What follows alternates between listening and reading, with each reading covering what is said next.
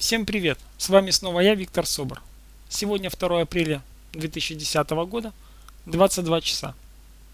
Тему этого подкаста навеяли две дамы, которые очень активно беседовали по поводу здоровья. Одна другой давала советы на улице. Мы с супругой проходили мимо. И в те мгновения, пока мы проходили мимо, я услышал саму суть разговора, коротко. Одна другой давала совет, как ей быть здоровой. Причем ни одна, ни другая не выглядели здоровыми. Я сразу вселенной сказал: смотри, какая интересная тема. Страна советов. Страны советов нет, а советы и советчики остались. Очень много вокруг нас людей, которые готовы нам дать совет, причем при этом не являясь специалистами либо экспертами в той области, о которой мы у них спрашиваем. По этому поводу я с вами хотел побеседовать сегодня, и я вам приведу пример. В 1994 году я начал заниматься сетевым бизнесом компании Herbalife. Я прошел достаточно серьезную школу в то время.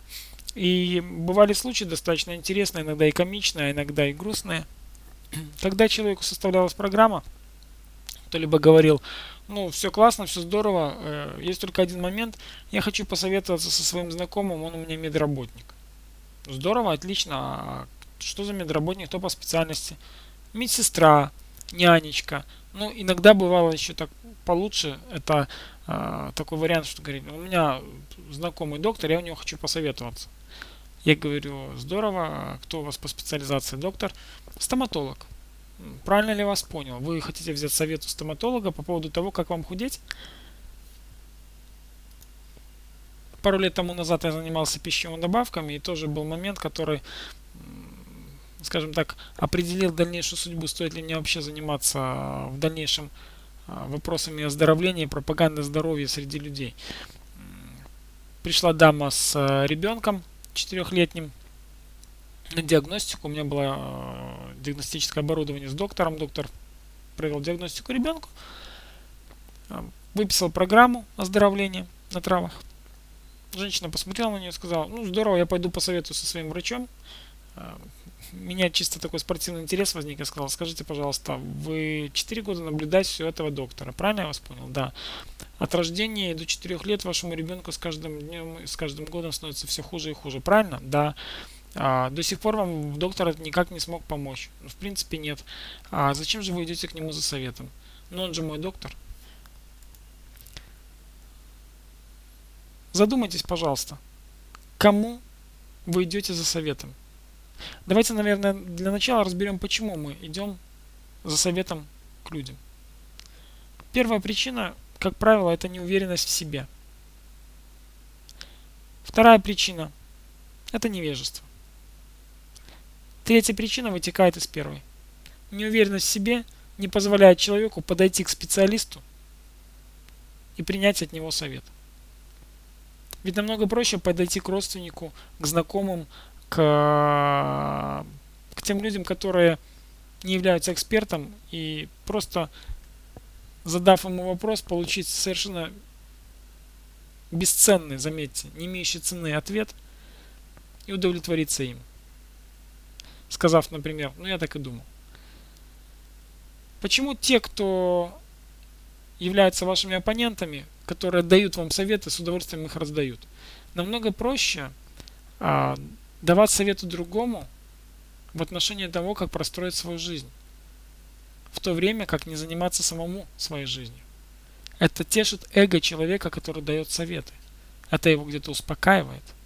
А иногда, как на примере с женщиной, которая имеет мужа, семью, идет советоваться к своей подруге, у которой этого нет, по поводу того, как ей себя вести со своим мужем или с детьми. Там вообще может быть интересно, как часто бывает, подруга, в кавычках, даст такой совет, чтобы у женщины разрушились отношения с ее семьей. Почему так бывает? Потому что так становится легче жить, зная, что у другого тоже хреново. Прошу прощения за это слово. Я очень люблю его приводить на семинарах. Ну, наверное, это выражение эмоций определенных. Смотрите, как получается. За здоровьем идут советоваться к больным. За миром в семье идут советоваться к тем, у кого нет семьи. В воспитании детей вообще классно. У меня, например, 4 детей. Я считаю, что любые советы в отношении воспитания детей, большей части, которые сегодня существуют у нас, вокруг нас, это субъективные мнения какого-то человека. Я сегодня понимаю, вот у меня 4 детей, что они совершенно разные, и не может быть одинаковый подход к общению, к воспитанию этих детей. Мы знакомим детей с миром нашим. И здесь не может быть каких-то четких указаний. Как вообще, где вообще брать совет? Ну, в первую очередь, начните читать толковые книги, которые покажут вам, их сегодня достаточно много издано, которые покажут вам, как вам разобраться в той или иной ситуации, которая вас интересует. Иногда книга дает дельный совет. Или у вас рождается благодаря чтению книги нужная мысль. Посмотрите фильм. Сегодня очень много интересных, позитивных фильмов. Я вообще людям показываю на своих занятиях, как следует смотреть фильм. Иначе говоря, его нужно не просто смотреть, его нужно внимательно слушать. Следующий момент. Самый эффективный. Закройте глаза. Начните дышать медленно и спокойно. Войдите в медитативное состояние. И в медитации, в спокойствии и гармонии задайте себе вопрос. И поверьте мне, ваше высшее Я, ваше божественное начало даст вам самый толковый и нужный совет. Тот самый совет, который в данной ситуации, в данное время будет наиболее оптимальным для вас, исходя из вашего намерения. Джим Рон в свое время говорил: то, что я думал год назад, и то, как я поступил год назад, не соответствует тому, как я думаю сегодня об этой ситуации, и как бы я поступил сегодня в этой ситуации. Но тогда это был оптимальный вариант, потому что он ко мне пришел. Не нужно оценивать свои действия, правильно вы поступили или неправильно, плохо или неплохо. Вообще это все относительно. Во Вселенной нет понятия плохо либо хорошо. Есть ваше намерение, есть ваше желание что-либо сделать с какой-либо целью и получить какой-либо результат. Так? Вот с такой позиции задавайте себе вопрос, обращайтесь к своему высшему Я. В вашем высшем Я мудрость всей Вселенной. Я сегодня вам не буду рассказывать про информационное поле вокруг вас, но при желании на занятиях мы можем об этом говорить, как нужную информацию получить откуда. Вокруг нас целая библиотека Вселенной, и мы можем этим пользоваться.